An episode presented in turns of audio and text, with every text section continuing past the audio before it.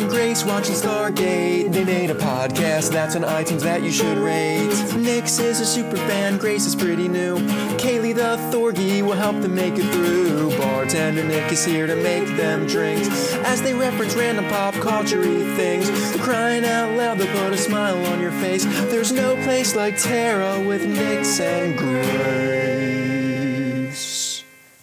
Welcome to episode 218 of There's No Place Like Terra, a Stargate First Watch rewatch podcast. I'm Nixie. And I'm Grace. You're still Nixie. You are still Nixie. Um, I'm definitely Grace. Last I checked. Last I gotta checked. check my. I gotta check the label on my underwear. Um, today, we're watching SG Atlantis, Yep, season two, yep, episode thirteen, yep. Critical Mass, Uh huh. aka Yep. Twilight Beacons. You know, mine was very similar to that. Mine was actually Twilight Bark. Yeah, well, so what I did was I took like Light the Beacons and Twilight Bark, and I did Uh-huh. a nice little portmanteau. Yeah. So it's now uh, Twilight Beacons. Um, and to add to the technical gremlins, yes, my notes have just frozen, so I'm going off the cuff from here on out. that's awesome. this is fine. This That's is fine. pretty As- hey, fantastic. as long as the actual record doesn't freeze, we're good. This is true. This is true. Yeah. Um, any any any fun times for the beginning of the pod? Sorry, I was looking something up super super quick before we started. No, that's okay. Um, this was a very crazy week. Yes. Uh, productivity wise, emotion wise, In everything wise. life wise. Um, if you're listening, okay, so we're both listening to the Staying In podcast with Emily and Camille. Um, I am. So- however, uh-huh. I am quite behind. Okay, Um, good. So I wanted to share. So Yeah. Edgar Wright was on one of them, and I'm I very like him. Uh, he so what he did is he shared double features that he was doing. Uh-huh. Um, and there's one that I'm looking forward to doing, which we're gonna do later today. We're gonna rewatch Baby Driver with Blues Brothers. Oh, that's a good combo. I know, like the, the man knows what he's doing. I'm a huge fan of Blues Brothers. I ha- I was I admitted this to Jesse, and I am admitting it to you now. I don't think I've actually seen the movie in its entirety. Really? Yeah. Uh, I think it's one of those that's kind of always existed, Um, but I've I- never actually set to watch. in a way that will not surprise you in any way, I was brought up on Blues Oh, yeah. Brothers. I have seen Oh, that yeah. film so many times. I believe that. I can just it's one of those movies that I will just randomly recite various parts of, including That's songs and every time. like I love Blues Brothers. It's good times. It is good Um, times. we we also this week um, in the quarantine foods area because you know there's certain things that you that you learn to make. Yeah. Uh, we've started making what we call loaded quesadillas. Uh-huh. uh, which is just you throw whatever you want in it, and it's a it's basically So- just a giant cheesy. So taco. quesadillas, just how quesadillas function in, in our house. Yeah. and then oh oh okay, here's a fun thing to watch. Um, uh, British Bake Off winner Nadia. Yes, I saw she has a new show. She does have a new show. It's really fun. There's a thing in there's one recipe in there that we've already made like four times now, and we're like, when we get to see all our friends again, we should do this for dinner. Where it's like an uh, an eggy roll up is what I'm calling it. I can't remember what she called it. But so you scramble a bunch of eggs, right? And then you Yeah. have all whatever toppings you want around. Yeah. So you throw the egg in the pan. So one la- la- large pile of egg. You throw whatever the toppings you want are. Uh-huh. And then while it's still cooking, you stick a tortilla on top of it. I'm already a fan of this. Yeah, and so basically one side gets really golden brown, the other side gets cooked and stuck to the tortilla. Nice. Then you flip it so the tortilla can get golden brown. Uh-huh. And then you roll it. Nice. So it's like a pinwheel of it's like an omelet pinwheel with There tortilla. you go. I'm a fan of that. Um, I made but I like zucchini calling bread. it. That sounds amazing. and and I think that's the main exciting thing that I've made. More bread, always lots of bread, So many breads. like all of the bread, Yeah. all of it, and yeah, I think that's the only exciting thing that I made this week. Friend friend Amanda made us a cake that was delicious. She did make us a cake. It was quite delicious. Um, the Holy main moly. the main new thing uh, this week is brother Matt is Uh-huh. is a pretty you know awesome dude. Not that I'd admit that to him, but I'll. Yeah, admit it no here one on the podcast. please no one tell him. No. He uh so with with the new Xbox that's coming out later this year that that you know, we're an Xbox household. Um one of the big games they're releasing for it is is Assassin's Creed Valhalla, Yeah. which I mean, do you need more elements that would interest me? It's a Viking themed RPG. So Right. as I was asking brother Matt going, "Hey, is this a game I would be interested in playing?" question mark cuz sometimes I don't know and he's like the game per- like he's he's the he knows the type of games I like. He's like my most trusted game source Sure, cuz even sure, if sure, other people enjoy a game doesn't mean he that I will understands your playing taste. He Yeah. understands what I like to play. Yeah. And he was going, oh no, like the earlier Assassin's Creed may not necessarily be your cup of tea, but once you got into these Assassin's Creeds, like those you would love. And he goes, Yeah. and there's one where you get basically get to play as Xena, and it's an RPG. And I went, that sounds delightful. Thinking to myself, Yeah. I'm never actually going to play that because I'm still in the middle of Witcher. Right. Apparently, it was on sale because he texted me and goes, hey, check your account. Nice. And he bought me Assassin's Creed Odyssey. Yay. So now I'm playing Xena as Xena. I love it.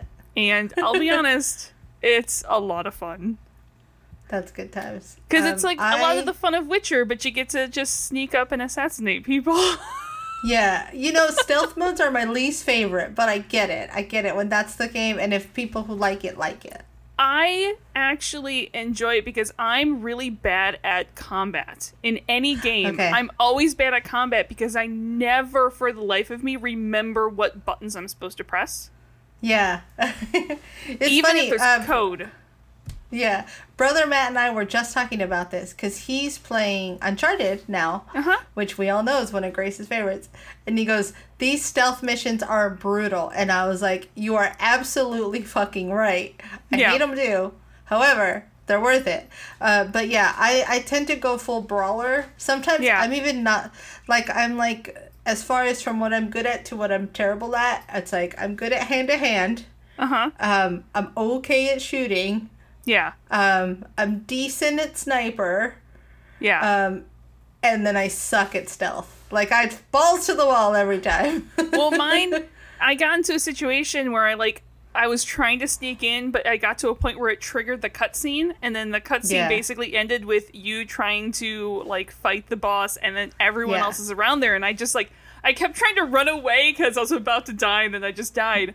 And so finally, I was like, "Well, if this point here is what triggers it, let me sneak way over here, send out my hawk, figure out where people are, snipe people Yeah. from a distance, creep over to the other side, snipe more people from existence, and then when I trigger the cutscene, there's only two people left. there you go. Done. That's the plan. You you've mastered it. You 'Cause- mastered the game. it takes me a long time to aim with the bow as well, but if I'm sitting up top and no one sees me, I can take all the time I want to aim with Yeah, the bow. Yeah, to snipe. Yeah, that's what I So- mean. Snipering is so stressful. Like Yeah. But that Um, helps because I can remember what buttons are because I can take my time doing it. Yeah. So. Uh, I feel it. Uh, but that's all I got from the outside world. More puzzles. I'm watching Shameless. A lot of Shameless. We're still Um, finishing. We'll probably actually finish today. True Blood. We only have a couple episodes Nice. left. Um, and my other guilty. Ple- I'm not watching any good television right now, in the slightest, because the other show that I'm watching is Project Runway. I'm just catching I mean, up that's on a Project good Runway. show. Yeah. Is it though? Yeah, I mean, yes. I would. Here's why I say yes. Its genre is reality TV. It is Now, if you look at the genre and consider everything else in the genre, This is true. You're not watching 90 Day Fiance. This is true. I, on average, do not enjoy reality shows. So, which is Yeah. why, for me, like, trash TV is the top echelon of reality shows. Yeah. also, Yeah. just, I love Tim It's Gunn it's like much. eating a hot dog, right? You're Yeah. never going to eat a he- there's no such thing as a healthy hot dog. No. But there's some that are better than others. But you get the good quality stuff with the natural casing still on it that has that bit of a crunch to it. You know? You know, and maybe it's got some great toppings. Maybe you're having There a you go. Chicago style dog. It's okay. You A know what I mean? So, yeah, sometimes you gotta eat a hot dog. Sometimes yeah, I'm- your body will need. Now I fucking want hot dogs. so I'm going through and watching every season of Project Runway that's on Hulu. Amazing. I have two seasons left. Uh, and I did actually text uh, uh, Grace last night telling her that the season 14 runway show she super had to watch. Yeah, I think I'm gonna watch that maybe starting today. I tried last night and I had such a tough day. I'm still trying to decompress from No, it, and I was like. I can't handle it. It, it just, it was one of the, it's just very important that you watch Season uh, 14, right? season 14. The, Okay. excuse me, the actual season's not the best, but there's a couple really, really cool characters. I call them characters because the way yeah, they're edited, character- no person's oh, a they're real person on these shows. They are they are characters. You're right. Um, but the the the the looks that run uh, in the New York finale, uh, one of them in particular will speak to your soul. Yes, I'm ready. Okay, Okay, that's where we are. Anything else? And now, uh, I have no, sewing now- adventures. You can follow on my Instagram if you want to see my sewing adventures. Oh yeah, I need to get some masks made. Infinite Nicks. I can't bring my mind to do it. I'm making my own dress form for reasons. Um, so January twentieth, two thousand and six. Yay! uh, which is was well, it's right before my non-existent at that time anniversary, but um, Oh yeah.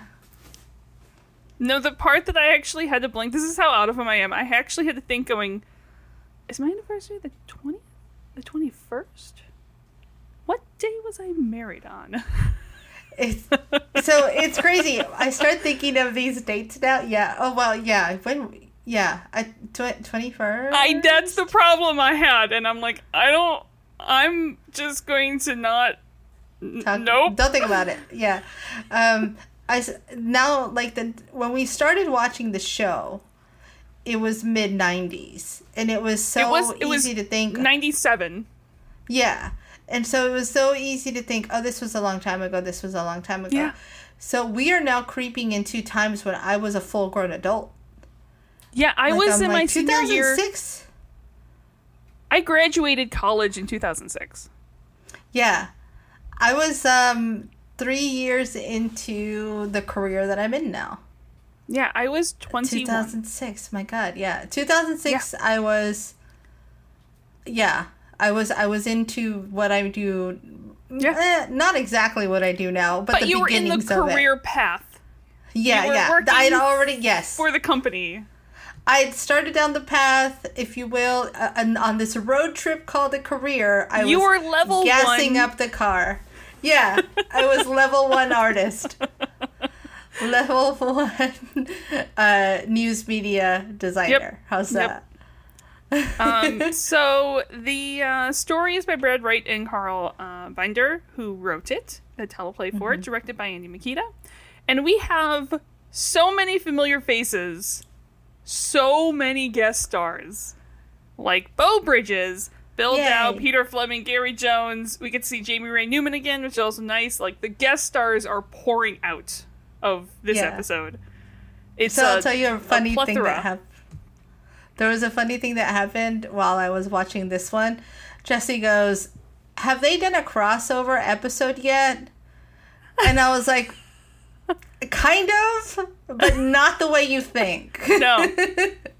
But I do, As I'm sitting there watching Landry on the screen. yeah, I do just really like that they embrace the fact that I mean the sets are right next to each other and they have that ability to go I mean, film yeah. At the SGC if they need to and things like that. So When I love that they're not going right for the, you know, Cam and Sheppard in the same room. Yeah. All of it. Yeah. And they even mention Sam, Yeah. but they never bring Amanda Tapping into it. So I like it. So we start out the episode with me realizing that I am Zelenka. And you are.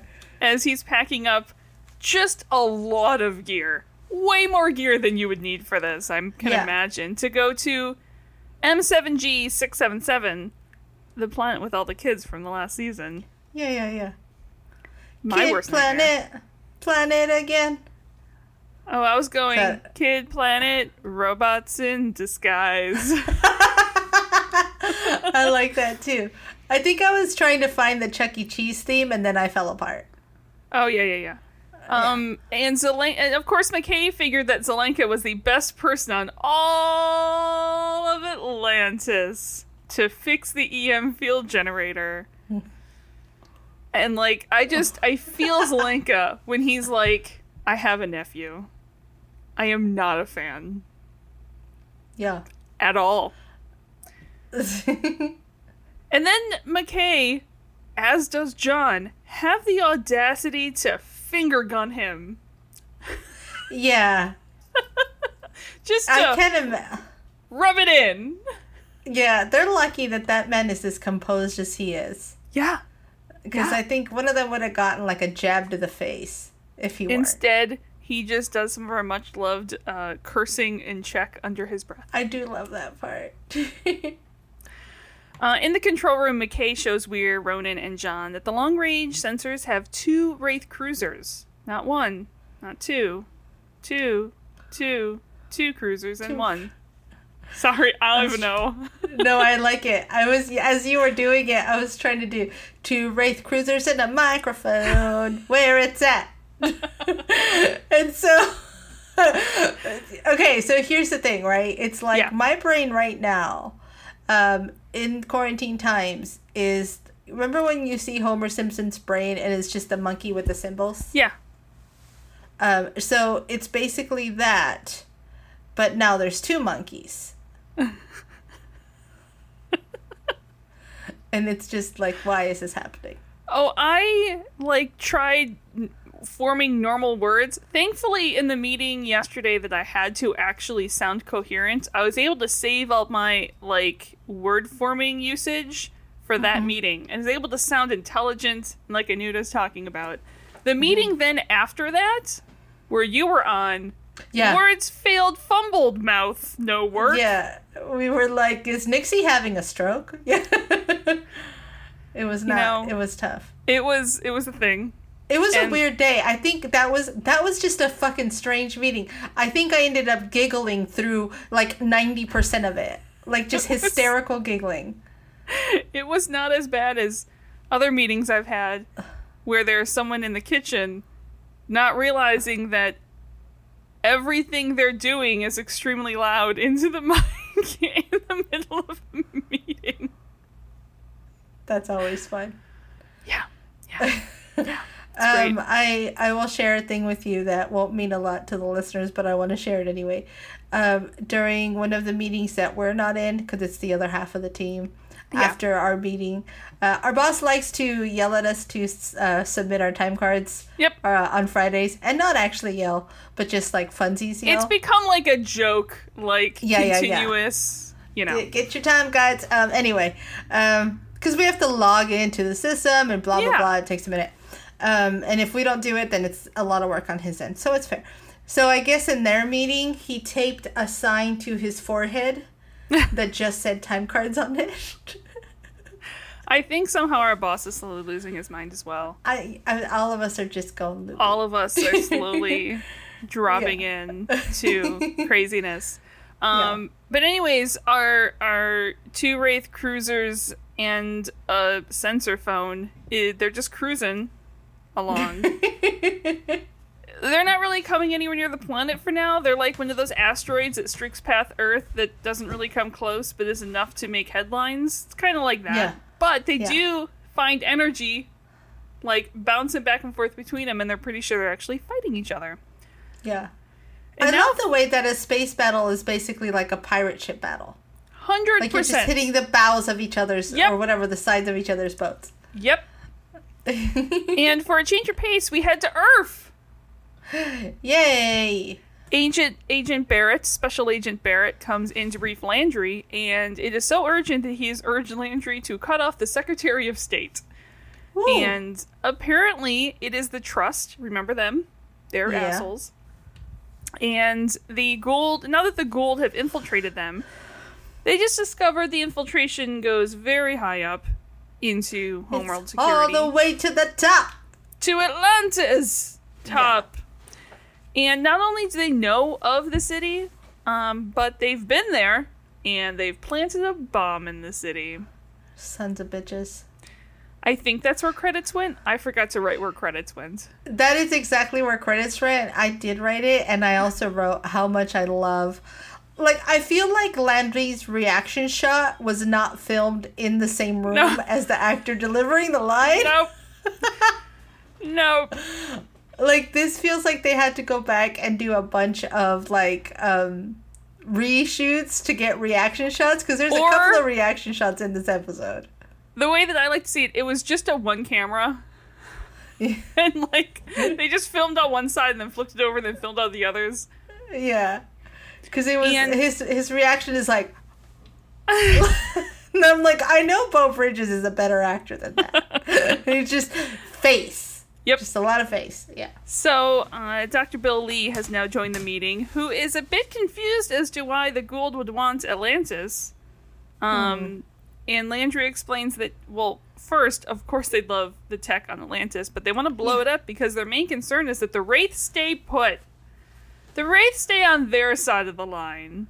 yeah, There's there's no red rovering here. yeah. No, I'm gonna bad guy here, you bad guy over there, and we don't mess with each other. Yeah, Um, and the intel does indicate that it's it's not a Goa'uld necessarily who's there, but a low-level human operative. How wrong they are, we come to find out. Spoiler oh warning. boy, and uh, they they also think that it's set to go off the next time Atlantis dials Earth, which means the Trust has some way of like knowing when they dial Earth.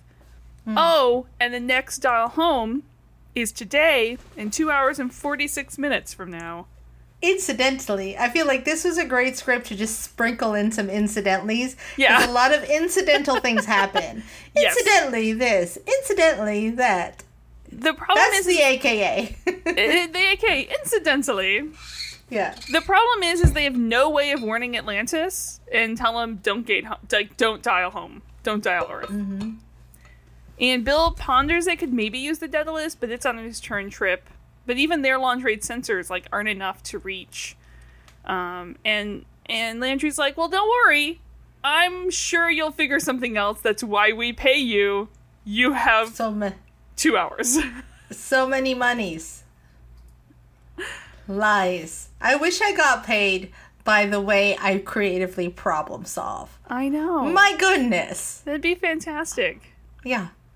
So John and McKay are walking and talking about what's actually included in the status report that it's about to be sent back to Earth, and McKay is shocked when he sees Lieutenant Laura Cadman still here in Atlantis. Hmm. He was pretty sure she was leaving on the Daedalus. And she, her only response is just, well, something came up. Mm-hmm. Mm-hmm. I have a I prediction, have- but we'll get to it. Somehow I think we have the same prediction. Uh huh. Do we see our prediction in the next scene? Oh, no, we don't. Okay, Wait, yes, okay. we do. Yes, Yeah. we do. Our Yeah. prediction. is the same. Yes. yeah. Something arose. So, Everything's fine. Everything's fine. something s- stood up tall. So, John. She. She. So. We've erected a reason to be here. Okay, I'm done. Anyway, so she. Something. Something.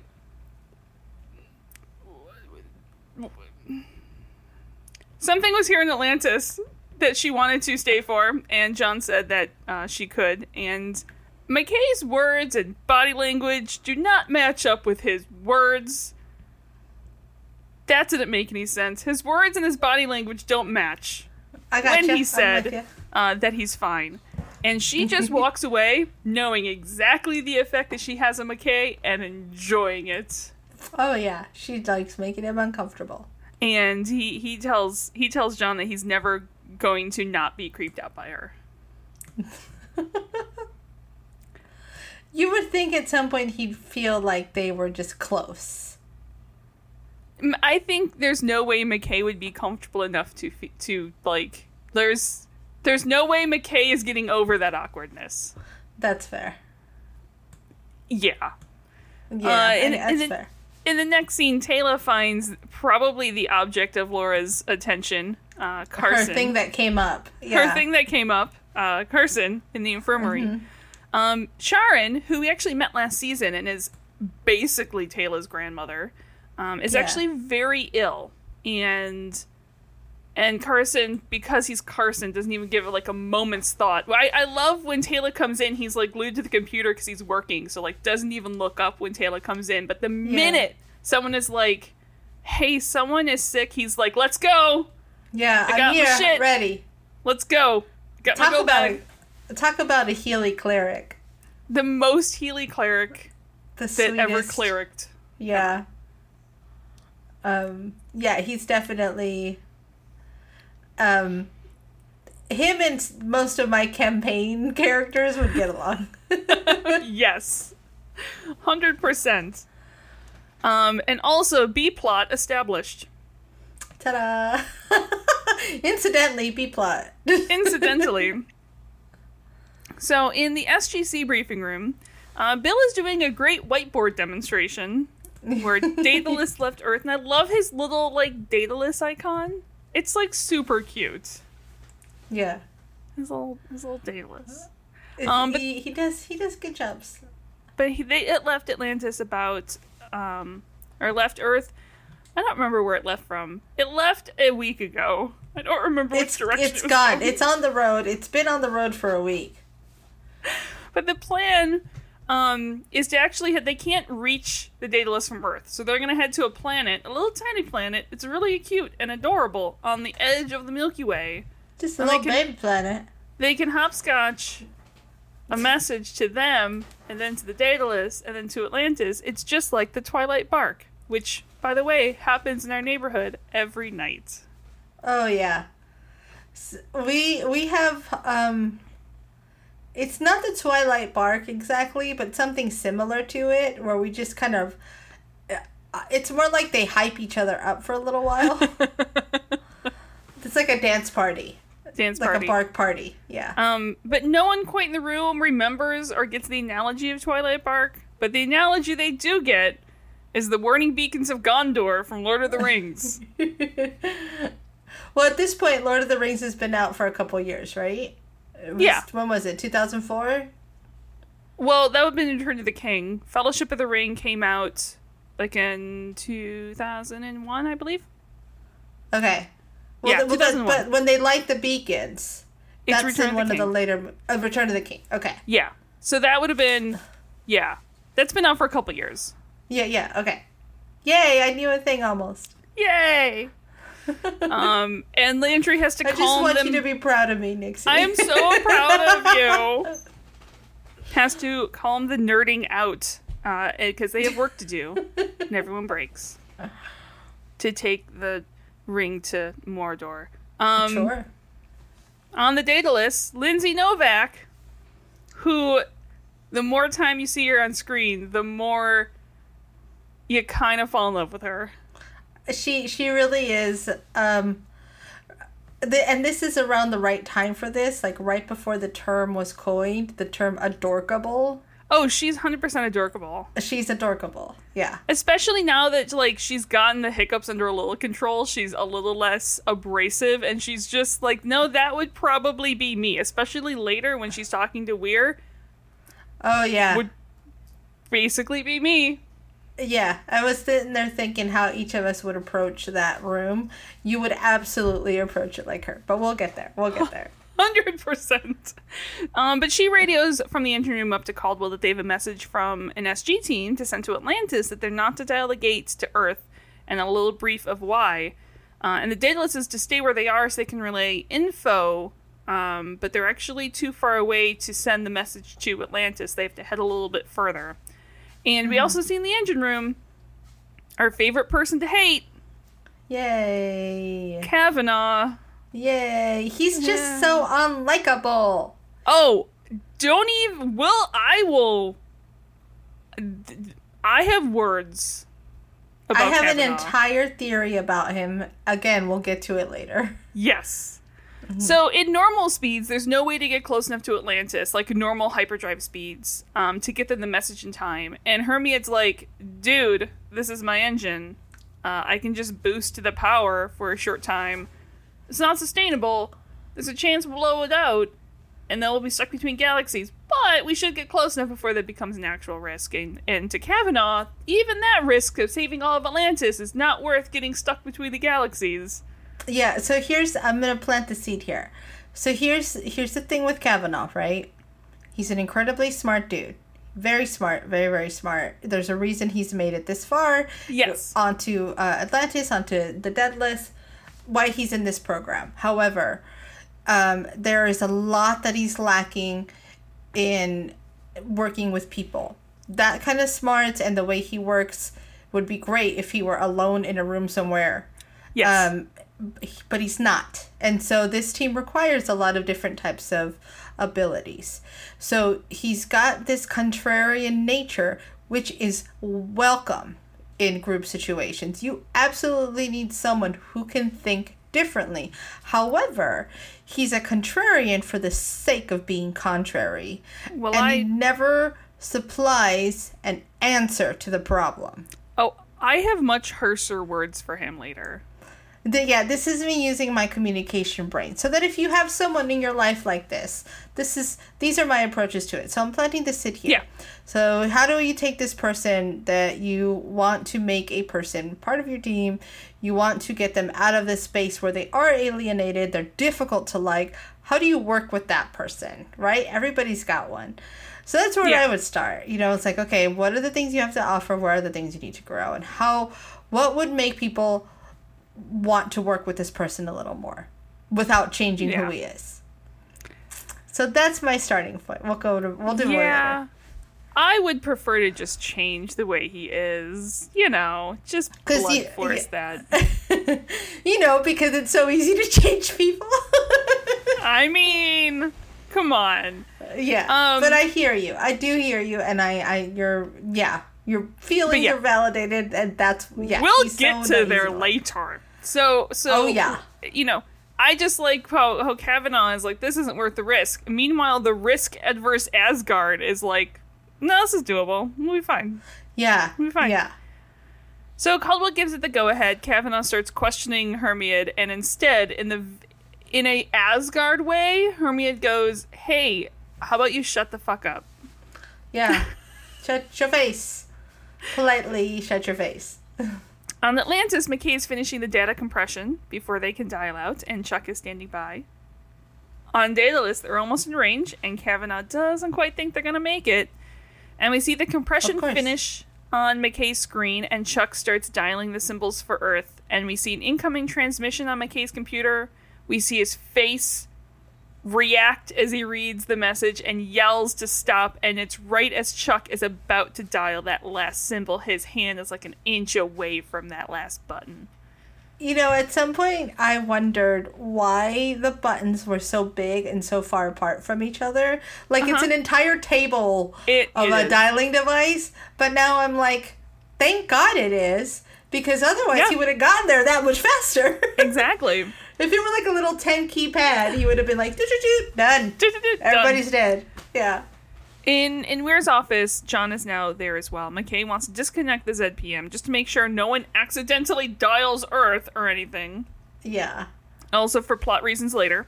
And Weir wants to shut down all off-world gate travel. I mean, the only team that's off-world right now is Zelenka and his team, Oh. and they can sit tight till we get this sorted. No problem. They're on a fine planet. Everything's cool. It's just kids. Everybody loves kids. So the Daedalus is out at the point where they can reach both Atlantis and the SG team at the edge of the Milky Way at the same time, and John is hoping for a little more info than there's a bomb. Yeah. And Weir, because she's smart, uh, can assume the same thing that it's the Trust wants to keep the Wraith where they are, um, and also assumes it's the Goa'uld, which kind of shocks John, who's not up on his Trust intel. Yeah. Ronan just kind of sulks his way into the background at some point during this scene. Yeah. Is the best way I can describe it because he just kind of is there yeah. silently in He, the background. he just stalks in there. He stealths into the room. There's a lot of like stealth stalking from Ronan in this episode. Yeah. He Not does a lot it of dialogue.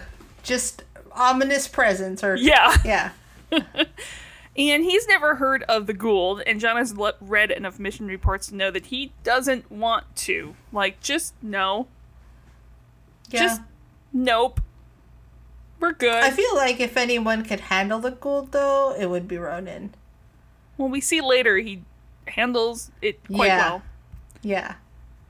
So they're gonna start searching the city, and Cadman can help McKay. She's a bomb expert, actually one of the best. John reminds McKay, and who will just, you know, ooh, love working oh, with Oh, yeah. Cadman. So much. And Weir also wants the Daedalus here. Yes, it's gonna cut off communication to and from Earth, but she assumes the person who planted the bomb is on the Daedalus because they would have wanted to escape, and she wants to mm-hmm. question them. yep. And we see McKay remove the ZPM. Yay. And on the mainland in the Athosian village, Carson is doing his thing. yeah. And Teyla, meanwhile, has made Tuttle root soup.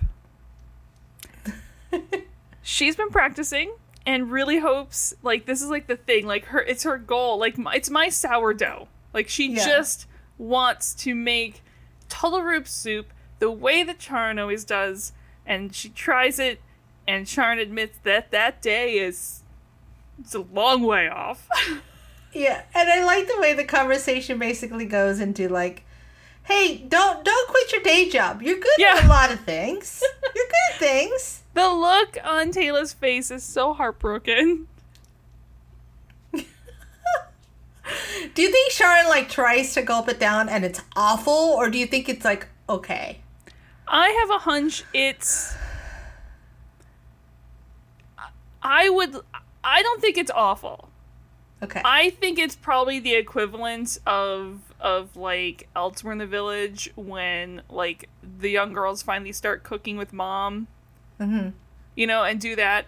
I can imagine Charin just knows her tuttle root soup. It is the best in the village. Yeah. So it's probably like a C tuttle root It's like soup. edible. Yeah. It's edible. I see. I liken it to like going out to a restaurant to get ramen versus eating ramen in your house. Yes. like it's like ah, I mean, it's not amazing, but it'll work. And Charin reminds Teyla that she was born for a higher purpose than suit making, uh, and and wants Teyla to prepare for the ring ceremony, Oh, which boy. Teyla is not prepared to do. Mm-hmm. And we we find that for the Athosians, dying of natural causes is apparently super super rare, which is a horrible thought. Yeah. Yeah. And uh, I think it's like ring- living in the 16s or 1700s America and living Yeah. to old age. Yeah, like that's a horrifying thought. And and the ring ceremony is meant to honor those who actually get the privilege of dying from from natural causes. Yeah. And Teyla is super super super not ready for that ceremony and what it would entail. Yeah. Back at the But SGC. what a fucking honor. oh, 100%. Yeah. At the SGC, Barrett comes. I love this for some reason. Barrett comes to inform Landry that they've raided the trust compound. They have further intel on the bomb. They don't know what kind it is or where it is, but they know the trigger's not here on Earth. They basically know nothing. We're here to tell. Uh, we're here Um, to tell you we don't know Update. Anything. We certainly know nothing. but It's But Sam is back from her mission. Yay. So now Sam will save us. Yay. Sam is always here to save everything. that's what Sam does. Yep. So, um, Novak gets that message that they know nothing. Update, nothing. And and relays it to Caldwell, who lets the SGC know, and also that Atlantis wants them to go help investigate. And in Atlantis, we learned that technically Cadman is a high temperature and energetic materials technology expert. Yeah. Also, that she can tap dance. Woman after my own heart. yeah, of course she can. Uh, and so far, they found nothing. John's team, Ronan's team, there's like 10 teams total. No one's found jack shit. It's a big city. Mm-hmm. yeah. And suddenly the console in front of Chuck just starts dialing Earth. The problem is they're trying to comb the city without the giant comb. They need Yeah. the big giant plastic comb and just need Yep. to start combing the city. And uh, good thing the ZPM isn't hooked up because it finishes the dialing to Earth sequence, but there's no power Yeah. to actually complete the Yeah. gate. Good job, Um, McKay. Yeah, and and McKay figures it's actually a program in the system to dial Earth if the scheduled dial didn't go as planned, and that's when Laura's like, "Hey, what's with the transmitter? The distress beacon's now broadcasting our whereabouts the entire galaxy." Yeah, everybody knows we're here. And the dialing was just a cover for that, and McKay turns it off as fast as he can, but the damage is done. The two Wraith cruisers, who were out like just passing by nonchalantly, mm-hmm. now turning towards Atlantis. We failed our stealth. Yep. Someone rolled a Yikes. nat one. Yep. So John gets back up to the control. You know, that makes me realize, like, the idea of if if if you were on a mission like that and someone rolled, but then they just announced that they got a nat one, like they, like they just they they just lie, Yeah. like deception check that they got a nat one instead to purposely fail in order to Oh, interesting. Yeah. Like if someone was in part of your group but they're actually undercover or something, Yeah, yeah, yeah. Yeah. that'd be interesting. And stop it. I'm not I'm not putting that in back in my head of my DM notes. So Uh-huh. John gets back up to the control room. The ships are like a day, a day and a half out, and even if they cloak the city, like the right they're gonna poke around for the distress signal source. And McKay, I'm gonna admit, comes up with a pretty ingenious plan. Yeah. He's like, let's take the transmitter, dump it on the beach with some rubble. and It'll just look like, you know, washed up, crashed ship Yeah. when Atlantis blew up. It's actually Right. kind of genius. I mean, why? It yeah, I think it would work. I think it absolutely would be like And John is more concerned about Simple. why the bomb planter would want to alert the Wraith. I mean, blowing up two cruisers doesn't mean much in the grand scheme of things. And we Weir's like, mm-hmm. you know what? Let's not try to connect all the pieces this moment. Let's just try to like find the bomb and get to work, and we'll just yeah. let Let's not get out. into the weeds with this thing a little. Let's focus on our goal. Let's go back to remember we put it up on the whiteboard. Goal: don't die. The goal Yes. is don't die. Goal is Yeah. always don't die. Yeah. Carson finds Teyla in the hallway, and they're going to evacuate all the Athosians from the mainland back to the city with the Wraith coming. And I love how Teyla's like, oh no, I'm not worried about the bomb. I assume we're not going to explode. They're going to find Yeah. that. Yeah. Not worried. And, but before that, Carson has news on Charin. Yeah, mm-hmm. she's super old. Like, definitely dying of natural causes. But he could help by at least starting, like, put in a pacemaker. Could do some good. She could get years Yeah. back. And conveniently, they're bringing everyone, including Charin, here to Atlantis. It's it's such a weird thing, right? Because I I get it. It you know Carson's a doctor. The doctor's job is to heal and to keep people alive. Um, but I, to me, it seems so clear that no, no, Charin's going. She's done.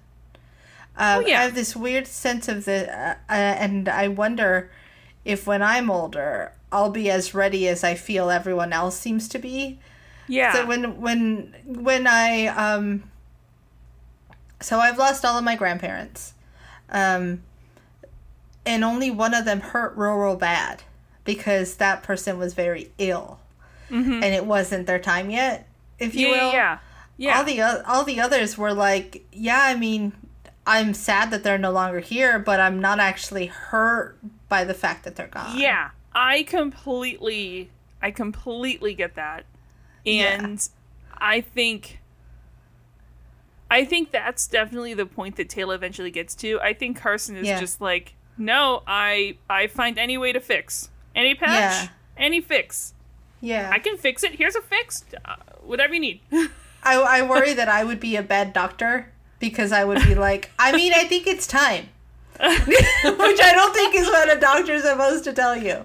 But you know, like to me, but uh, doctor, she's five. No, it's a pretty good life. yeah. it's like the idea, like um, I, I don't, and, and mind you, says the person with a robotic pancreas. Yes, But it's like I think sometimes we're holding on a little too desperately when.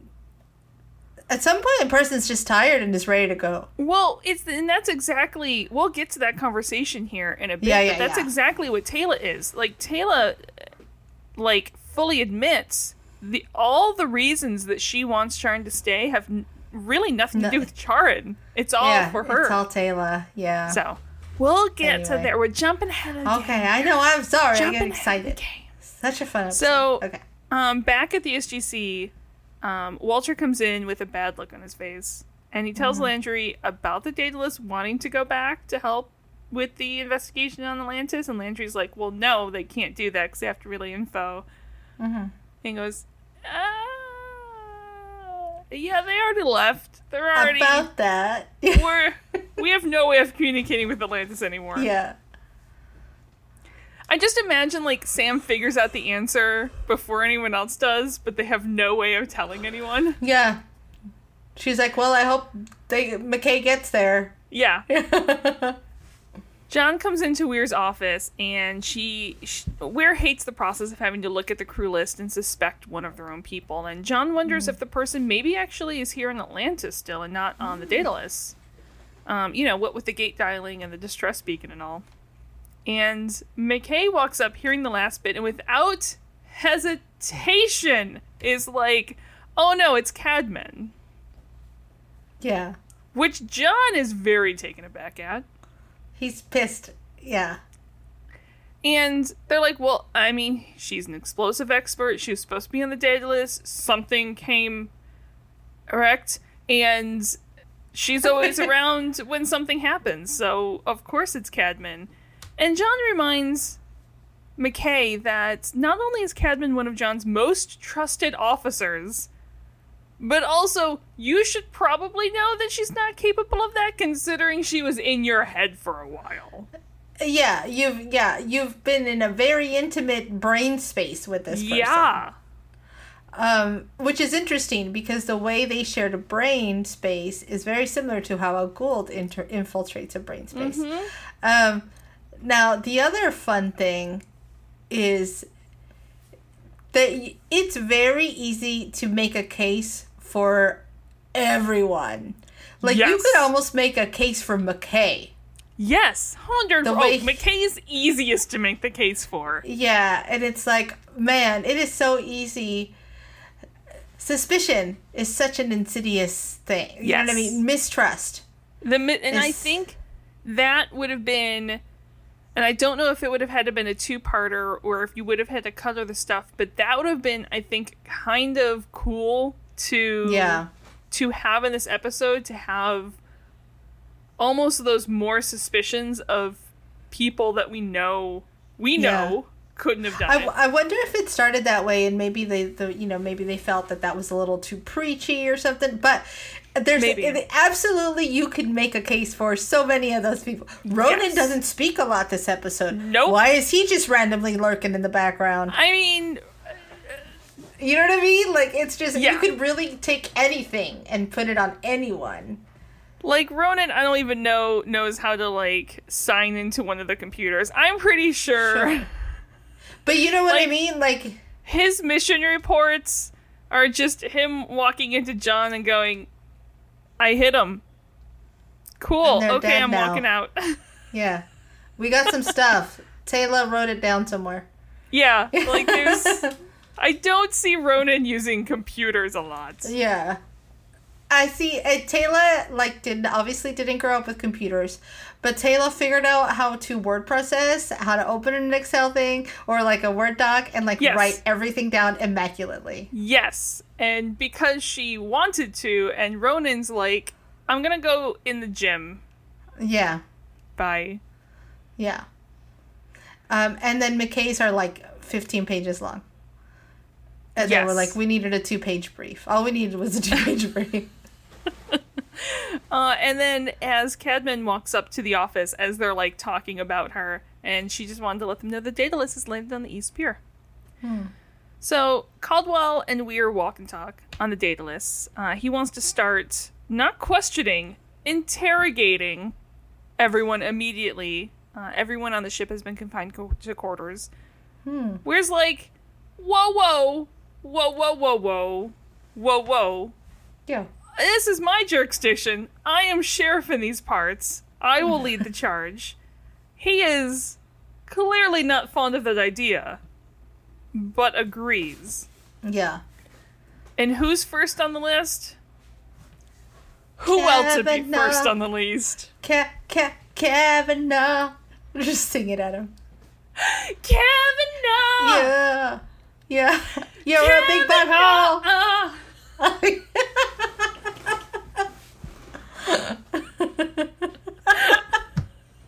I don't know why. It makes me laugh so much.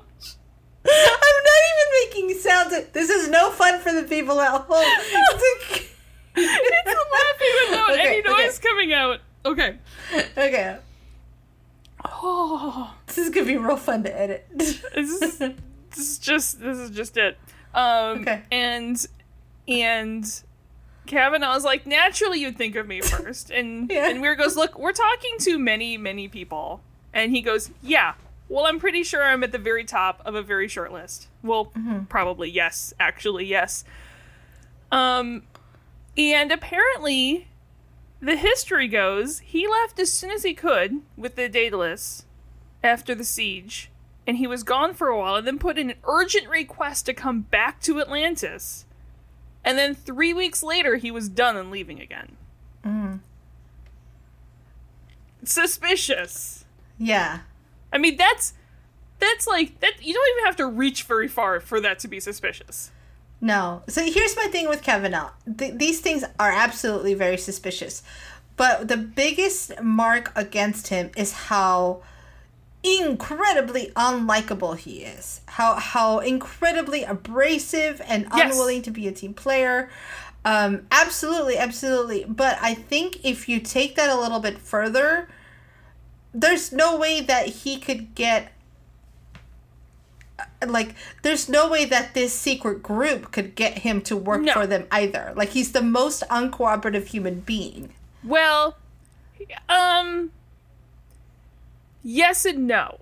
So I actually have slight other suspicions on that. He continues on that uh, he, you know he couldn't stay because the working conditions are intolerable. He has no res- friends. No, he doesn't. no, like no respect for his work. Specifically, goes on that Weir doesn't respect his work, and she continues. And days later, right after you leave, we find the bomb. And can you seriously not see why this is suspicious? he starts to spout out to me some of the most sexist, incel, bullshit, gaslighting, petty.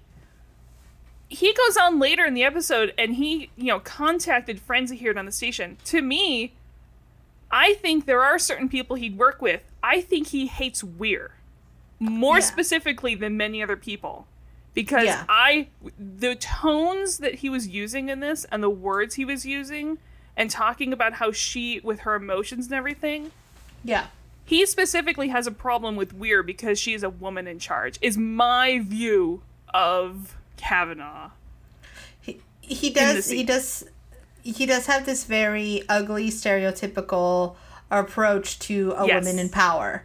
Yes. you're one hundred percent correct there. Um, I I think uh, you know. I, my thought is just when you're taking when you're thinking of something like the trust, he Yeah. just doesn't have, for lack of a better way to put this, the chill to be No, involved with something like that. And No, while I get weird suspicions, this is a little bit of a personal thing between them. This clash between them. It is. Um, and but he is a dick. He's a complete. He is a dick. piece of shit to her. I can see with how much he like v- venomizes Mm-hmm. like the situation here. I can see them it's less of a working together, but I can see the trust playing Kavanaugh and not Yeah. like Kavanaugh not realizing the trust is playing him. That's fair. That Yeah. I that's more how I see that interaction. If if Yeah. Kavanaugh had actually done it, it's the trust seeing Kavanaugh's venom and like playing him, Right. using his Well, uh, arrogance he and does. He else. does lack a, a, a sense of emotional intelligence, Yes. which is necessary to Yes. to guard yourself from that kind of stuff. Uh, here's my approach to Kavanaugh, uh, and and this is just how my brain works and how I approach people like this because we've had to work with people like this. Yeah. I would have put him to work. Instead of putting it in a room to question him, I would have said, I suspect Kavanaugh. I would have told McKay. I would have told John. I would have told Ronan. Um, and maybe someone else from your head of security and been like, I suspect this person. We're going to make him work with McKay. Okay. I need you to be able to manage this. Because a person like Kavanaugh will give himself away. He'll gloat. But the more you corner him, the more he's just going to spout back. yeah. Um, I, I think um, because then you learn too. If he's genuinely trying to help, that will be that will come through as well. Yeah. Um, The problem is, is that even McKay wouldn't want to work with him.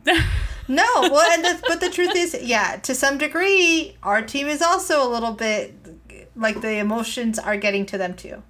Yeah, and I think, I mean, I get the idea that Kavanaugh has burned so many goddamn bridges Yeah. that there comes a point where you just have to cut your losses with someone. Yeah. Yeah. But- I you know I I to me it's it's again this communications grace trying to say there's always something to leverage, there's always some way Yeah. to push through, and there's also the Pollyanna grace who's like everyone is redeemable. And I'm so actually- that would be my approach. I'm actually more fascinated by Kavanaugh as a character because I cannot think of many other characters that are so like just hateable on a Yeah. show. You know, you have Yeah. bad guys and you have the people you love to hate, but how many characters can you think of that you're just like there is I see no redeeming qualities in this character and that's I think the part that makes him a little tiny bit interesting. Oh, see, and I think uh, this is where it shows how differently your and my brain work. To me, he stops being interesting because there's no layers. Yeah. Do you And- know what I mean? And I like I said, I think my interest in it comes in just like how You not get to sinking your teeth into how unlikable he is. it's is. like I'm, I'm like how is this character so how why do you exist as a character yeah, yeah. to the yeah I hear you. I mean i'm he, listen Fine. We're, we've been talking about him for 10 minutes. It's clearly a well written character. Yeah. exactly but it's like you would be fine without this character on the show clearly but it's interesting that he's there and Yeah. I'm, anyway Yeah. On to more i was gonna say more fun things but it's really not that fun but uh, yeah. Yeah. On the mainland, Teyla is quickly packing up things for Charin. Most of the village is already evacuated. And Charin is very melancholy. Melancholy. he has melancholia about this thing. Uh huh. Yep. Um, and that that you know she's always running, and she's always looking to the sky, in fear, and soon, she's gonna be free of all of that. And Taylor's like, whoa, whoa, whoa, whoa, whoa, whoa. Carson said that he can help you and you can live longer and then you'll still be here with me. And Sharon's like, but no. Like, But I don't wanna. I welcome this. Like, my death is not to be feared. Like, I get to die peacefully.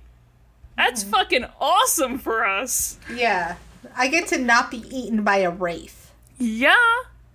And we have this really beautiful, touching moment um, that we that we sort of talked on before between Teyla and her, and and Teyla sort of lists all these reasons why she doesn't want Charin to go, and they're all they're all personal based. They're all I don't want to be alone. I've already lost my family, and Charin reminds her that she her people are her family. Like she's never going to be alone. And I just really like even when it in you know you have someone who is ill and you have someone who is trying to take care of her even at the time Teyla it's still Charin who's comforting and taking care of Teyla. Oh yeah, yeah, absolutely. Like it's just Um, this really beautiful scene. Yeah. Um, to add a, a hint of lightness to this, if the movie Pocahontas had not come out many, many, many years before, I would have sworn that they based Grandmother Willow after Charin. That she is the human incarnation of Grandma Willow. Yeah. Um, just even the even in the look. Even or uh, what was what was the grandma's name in Moana? oh yeah. Uh, I don't remember her name either, but I know you. They're all the same archetype. yeah. And now Weir is interviewing me, or should I say Novak. yeah. and like, look, she totally gets why everyone's being interviewed. It, I mean, it makes total sense because whoever planted the bomb is probably really eager to leave the city, so they were probably there on the Daedalus. I, I mean, not that I was eager. I mean, I was just doing my job. I mean, who cares? I mean, not. I mean, I care about my job, not when we left. That's not I. Yeah. It's it sounds exactly like a Nixie in one of our meetings, and we're like, "Take a breath, take a breath." Yeah, it does. uh, and then she continues because really she has nothing to be nervous about. Uh, I wouldn't be nervous unless I was guilty. I mean, I'm not guilty. I mean, and then she starts hiccuping. yeah. And when asked Um, about if there's anyone suspicious or odd, she's like, she ponders and she goes, "That ponytail tall guy is really fucking weird, and he's just creepy and hanging around me. I mean, he could be a great person, but I ain't, I ain't gonna, I ain't gonna try So, that." so I want to share another uh, idea. Uh, Yeah. She absolutely does point out Kavanaugh, but I also think she knows something about Caldwell because she starts to say something and She stops. does. She And does. I think she's like, "Oh, I want to say this thing about Caldwell. Oh, he's my boss. Not going there. Let me go to this Yeah. other creepy guy."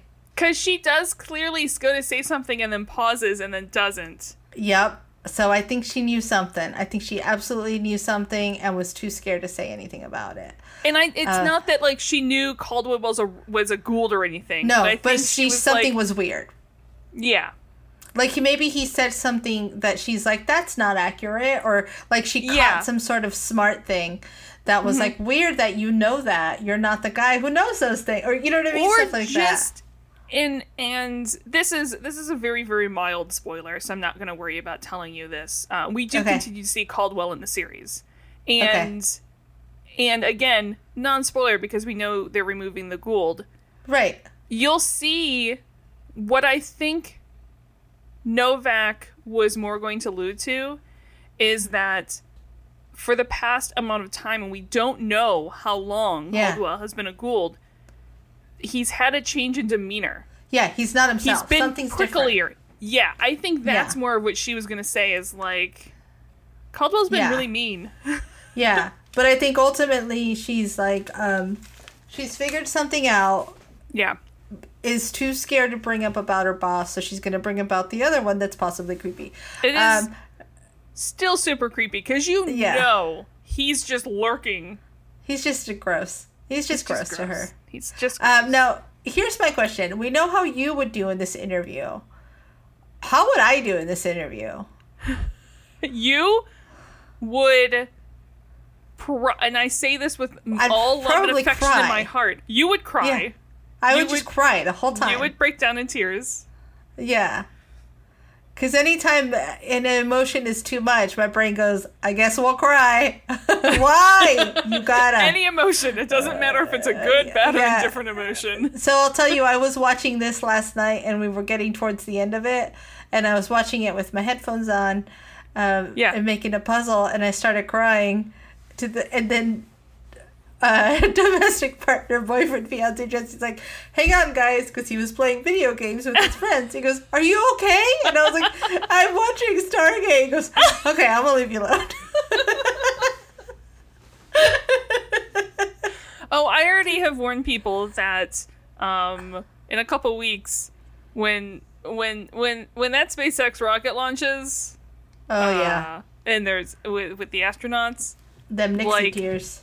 I'm going to be a puddle. Like Yeah. I'm just no one look at me for like an hour. so please, please look away. I'm idiots. So- yeah. Caldwell, or sorry, McKay calls Weir into the control room, and he announces to Weir that there's no bomb. Well, there's no hmm. explosives. There's Yeah. certainly going to be an explosion. Yeah. So they need to cloak the city because of the Wraith, right? Because the Wraith are coming. And to do that, they need to hook the ZPM back up. And don't worry, McKay physically disabled the DHD so it can't Yeah. dial Earth. But the ZPM, it controls, it like funnels this massive amount of power. It's like a dam.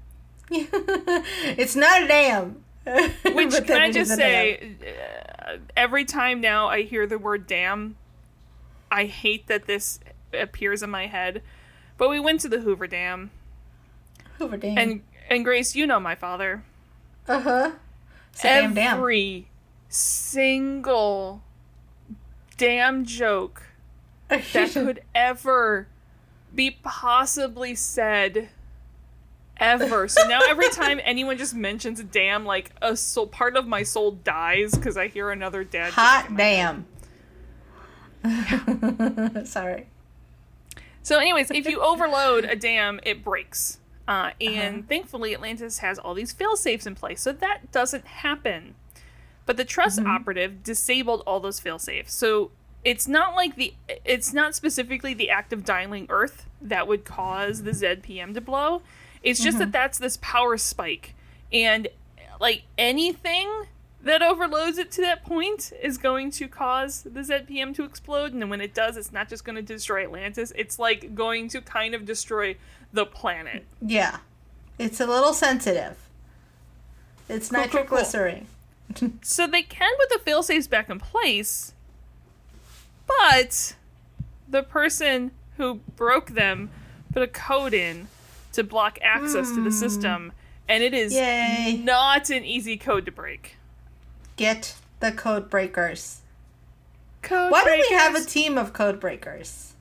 Um, because we don't have knitters. That's you, you don't have. an old school World War joke for everyone. Yeah.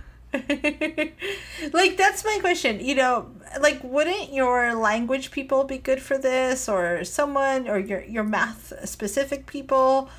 I Um, think they would for sure. I think the bigger problem here is like the time frame.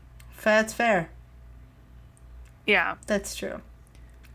Um so cloaking the city needless to say takes a ton of power. And that is how con- contacting the wraith has to do with blowing up the city. Because if we can't dial the gate back to Earth, cloaking the city will help along the way to spiking that ZPM. Speaking So, of spiking, I, lo- I like the way McKay like spikes the ball of answering the Yeah. riddle, and it's like, okay, Yeah. we're all still gonna die, McKay. Tone it down a tiny, Yep. tiny bit. Yeah. So Weir's back talking with Kavanaugh, um, who also tries to suggest that maybe it was Zelenka who did it. He's off world and he has the technical expertise. And like Weir is not going to discuss the list of suspects, but does tell him that Zelenka very much went off world against his will. sure. And also, Weir can't see him ever working with the trust. And he goes, Oh, but you can picture me? And she's like, Fuck yes, I can. Yeah. I mean, and And and and she goes, "You right after the failed dial back to Earth had three unauthorized calls back to Atlantis." And he goes, "Well, I was just making sure that my friends were okay." And she goes, "You just told me you left Atlantis because you had no friends in the city." Yeah. Here's the thing: is I want to see how all this stuff gets resolved with him.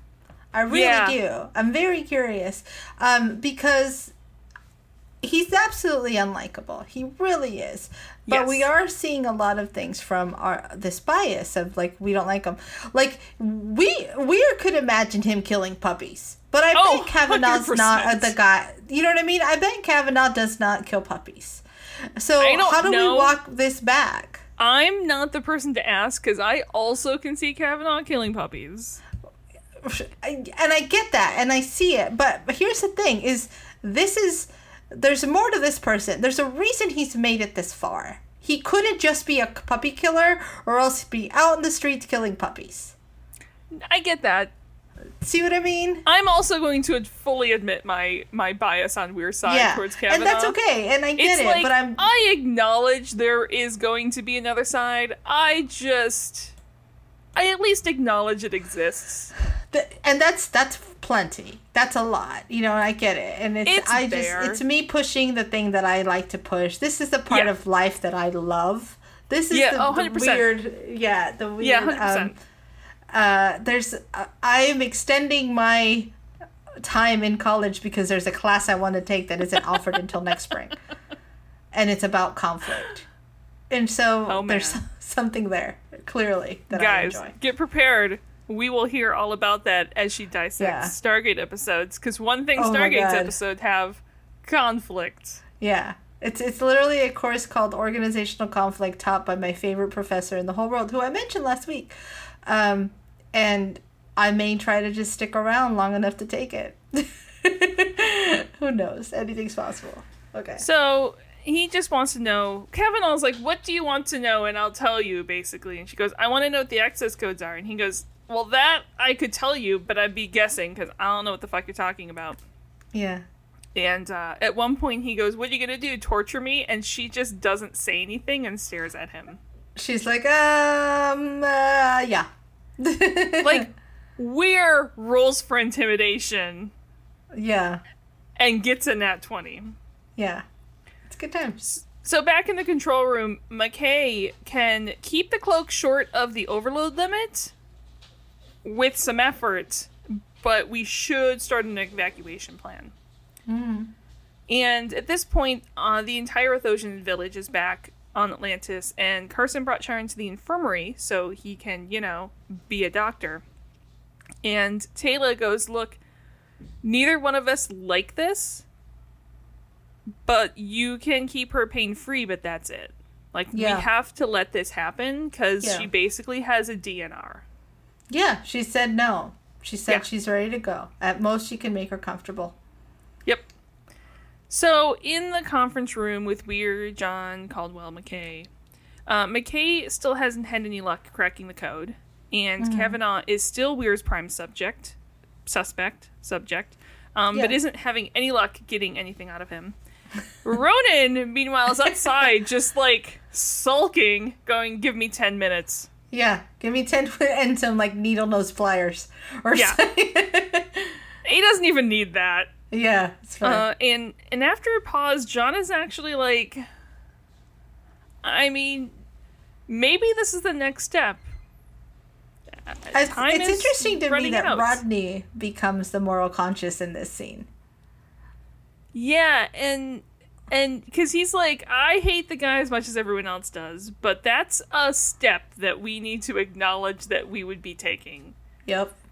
and you know Weir agrees, and Weir, for all her bias against Kavanaugh, is like, if there is the slightest chance that he is innocent, Yeah.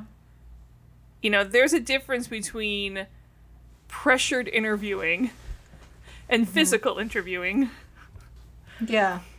And Caldwell argues that there's no time to debate morality in cases like these, not when they're running out of time.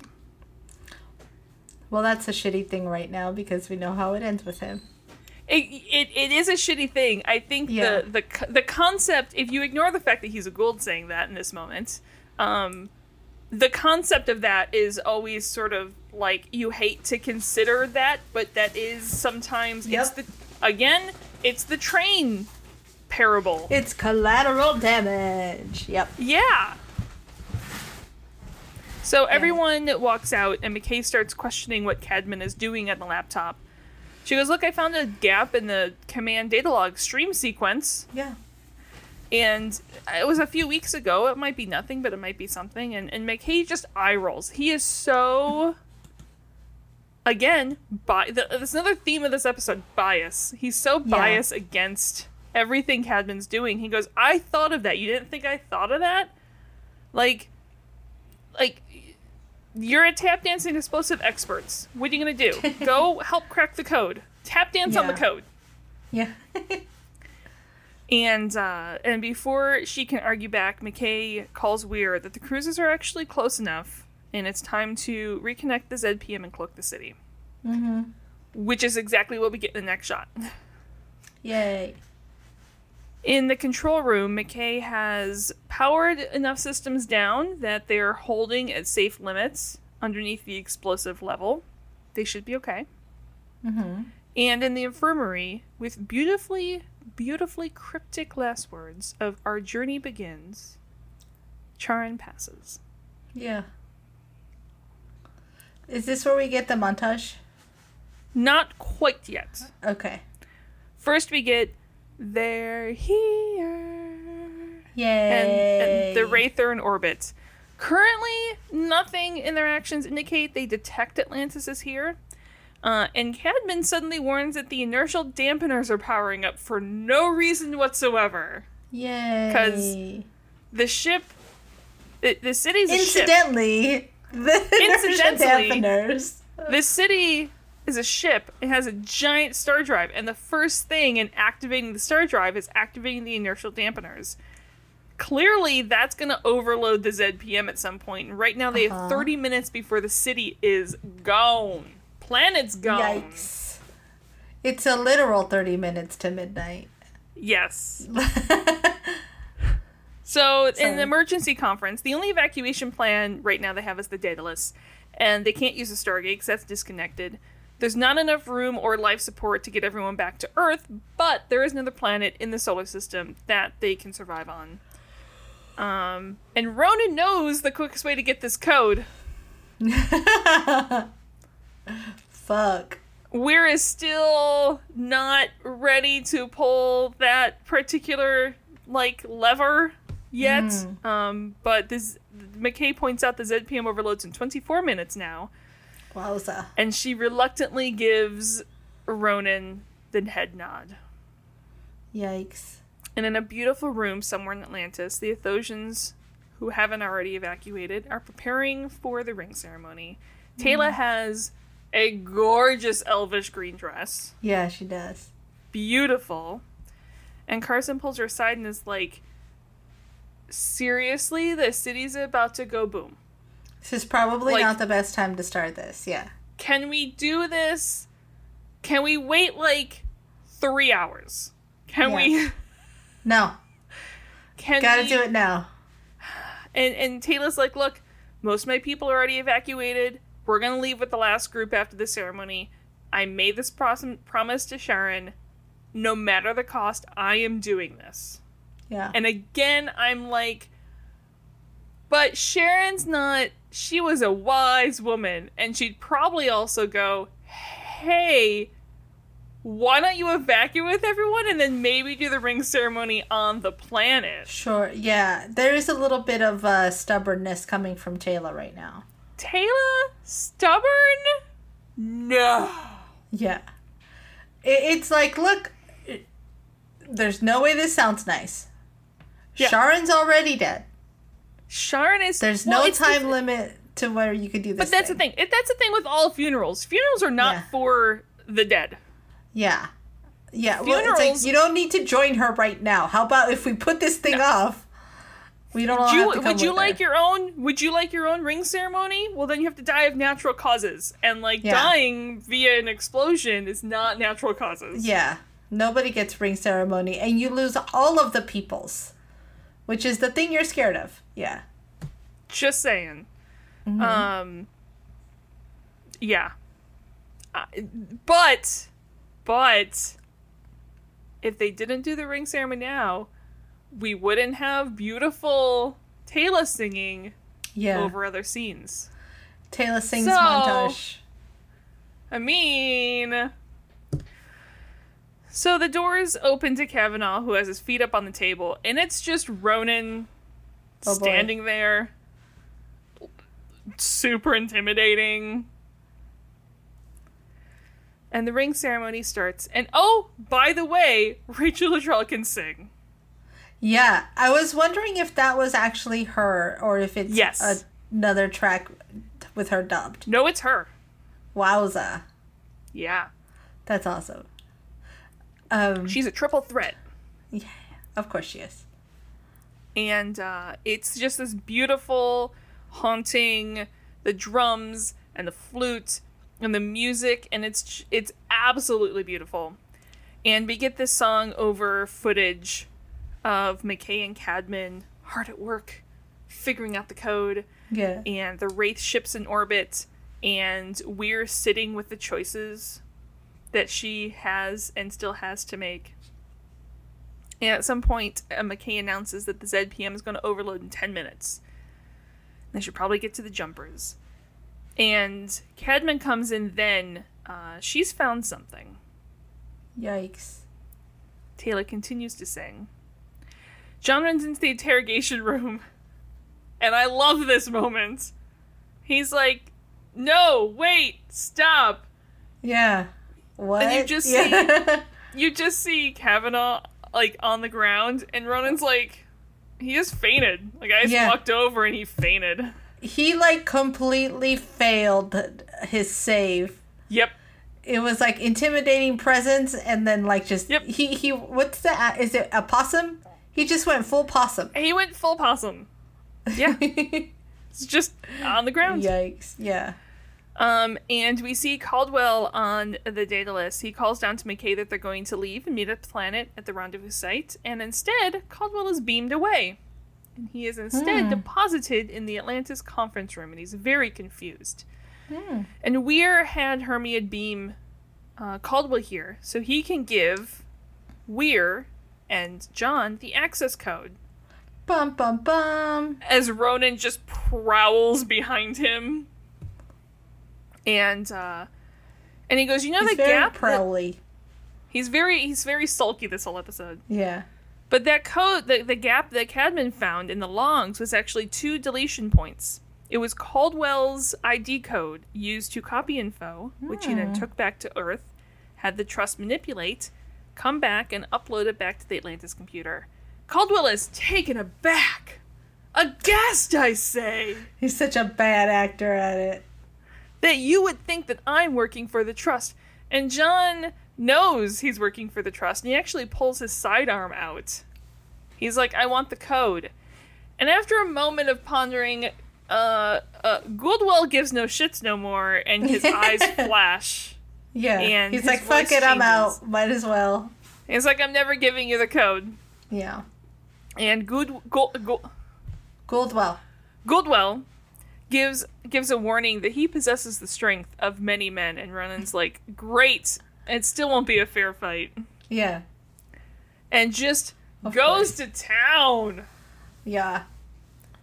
And at once he's on the ground, uh, after being tossed around a few times, John pauses Ronan and takes out his taser and sends a of electricity going through Caldwell's body. Yeah, it's uh, interesting. Yeah. It's it It's a really lot of goes to juice. town. Yeah. And Caldwell, you see at one point, Caldwell is there. Actual Yeah. Caldwell. And you see the look on um, his face. He's definitely fighting a mental epic battle inside of his brain Yeah. for control. And right as the ZPM is starting to spike, and McKay calls out that they have to go, John and Ronan run into the control room with the access code. Uh, McKay runs to his computer, types it in, and we see the computer that the fail safes are reinstated. And it worked. Yay. As Teyla continues to sing, and finishes the ring ceremony. Everything is fine, and we don't worry about the guy passed out in the room, the guy who's been tasered. Everything's Uh-huh. fine. Everything's fine. Nothing was Um, s- weird. Sometime later, the city is uncloaked again. So you know, some time has passed. The the Yeah. the wraith have have fucked on wherever they're going. Mm-hmm. And Carson and Laura are are walking, laughing about something. Yeah, mind you, the two that we see again, I, they're telling us the thing that kept her here, the thing that suddenly came up. Yeah, Just keeps shoving its face in our face. Keep shoving its face in someone's face. Uh, um, no, I think it's it's fairly obvious. There's been a thing that has continued through the episodes here. oh yeah. Um, and McKay passes them and actually tells them that Hermiod is beginning the calculations on the extraction. It's kind of cool. They're going to beam the Goa'uld out of Caldwell's brain, and hopefully not lobotomize him. and hopefully not part of his brain with his brain. yeah. And in comes Zelenka, covered in face paint, He's looking like an extra from Gryffindor's tribe. hair and braids. He is so pissed he can't form words. Uh huh. It's kind of great. He just warns McKay, "Do not speak to me." Ever again for the rest of your life. I don't know which would be worse for me. Like the stress of being on Atlantis or all that, or being on that planet with those kids for that many days. Yeah, I feel like those are equal torture for you. yep. Yep. 100%. So we're um Weir is out of the office poking at a pocket watch, which I'd like to know the story of that pocket watch. Um, Yeah. And John just comes in with a laugh and he goes, Did you, did you see Zelenka? Yeah. Because he's fine. He's like, I didn't do anything to him.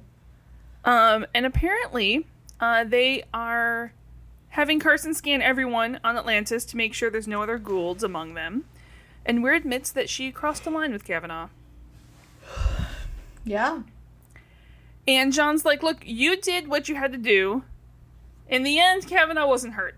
Like, Right. everything's fine. You were yeah, you it's you didn't go out of your way to be malicious. You were doing what you thought was the right things. Yeah. And and she goes on and goes, Look, we were all happy to see the Wraith like fighting each other and the infighting in the Wraith. And uh how are we really any different from that? Dun dun dun. Yeah. Moral quandaries. Definite moral quandary that we end the episode on. Yikes. This was a real fun episode. I figured you'd enjoy it. I love I, I love sitting here and breaking the people apart and playing with things that way. The thing with Kavanaugh, it's like how do you change that? How do you make that a different thing? Um, I like Teyla's side story as well. Um, yeah, it's almost like Caldwell ceases to matter, like because Yeah. there's so many things going on. And I think that's the one thing I would have liked in this episode a little bit more suspicion of other people. Well, and that's that's part of the issue with the Kavanaugh thing is she's so honed in on it that unless um uh oh gosh what's her name who I just Novak? forgot uh, no Caldwell unless Oh, Caldwell Cal- had found that thing we would have never found the answer she Oh, would have uh, would have gone out yeah yeah Ca- Ca- Cadman Cadman yeah uh, there's too many Caldwell, C's in this yeah. fucking episode Carson Cadman Caldwell Kavanaugh I know. um, but if she hadn't found that information, because she Yeah. wasn't sitting there honed in on Kavanaugh, she was just doing No. the jobs. she was um, following the information that she found where wherever. Right. Yeah. So I- I don't think it's. Look, I get that Weir's doing everything she can, but I get where her uh, upsetness is coming from because she did. Yeah, she just kind of sit on this one person for too long, and not actually follow the information. yep. Um, so yeah, I think there's something there for her to consider. She's a very smart lady. She's not going to go through this with and then repeat it. You know what I mean? Yeah. So it's really about how she digests this information. And I'm curious to see what happens with Kavanaugh. I'm curious to see what happens with him. it'll be uh, it'll be interesting. Yeah. So yeah, that was that was critical mass. Next up is back to SG one uh, Stronghold, which Mm-hmm. Oh, gives you no bad. indication about the episode at all. Though That sounds bad. That sounds like a terrible, terrible thing. I will say, and we, while we don't, we're obviously going to SG one next. I will say the next episode of Atlantis is a fan favorite. Yay. I like that. Uh, but we Um, have to we have to get through SG one first. Okay. All right, let's do it. Um, guys, thank you so much for listening to us ramble. I swear, these episodes are so long because They're we're not so next to each other. long. Talking for so long. Um, but we love you guys. Thanks for listening as always. Uh, we'll see you next week. Uh, until then, find us on Twitter at Terra Podcast. Find us on Facebook at There's No Place Like Terra. Uh, email us at there's no place like Terra at gmail.com. Patreon.com slash There's No Place Like Terra. Write us, like us, review us, something us. Pod. Um, I don't know what else. I Give us your thoughts on Kavanagh. I Yeah. hear, I really want to know what everyone thinks. Um, I wonder. I like. I worry that I'm being far too Pollyanna about this. Well, I think it's important that someone is a little more balanced than like my just.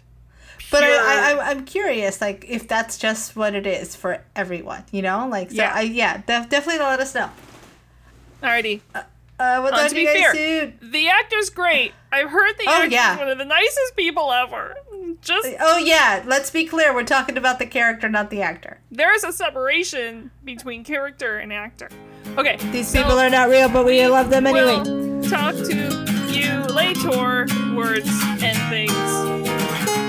We love you guys. Bye. Bye.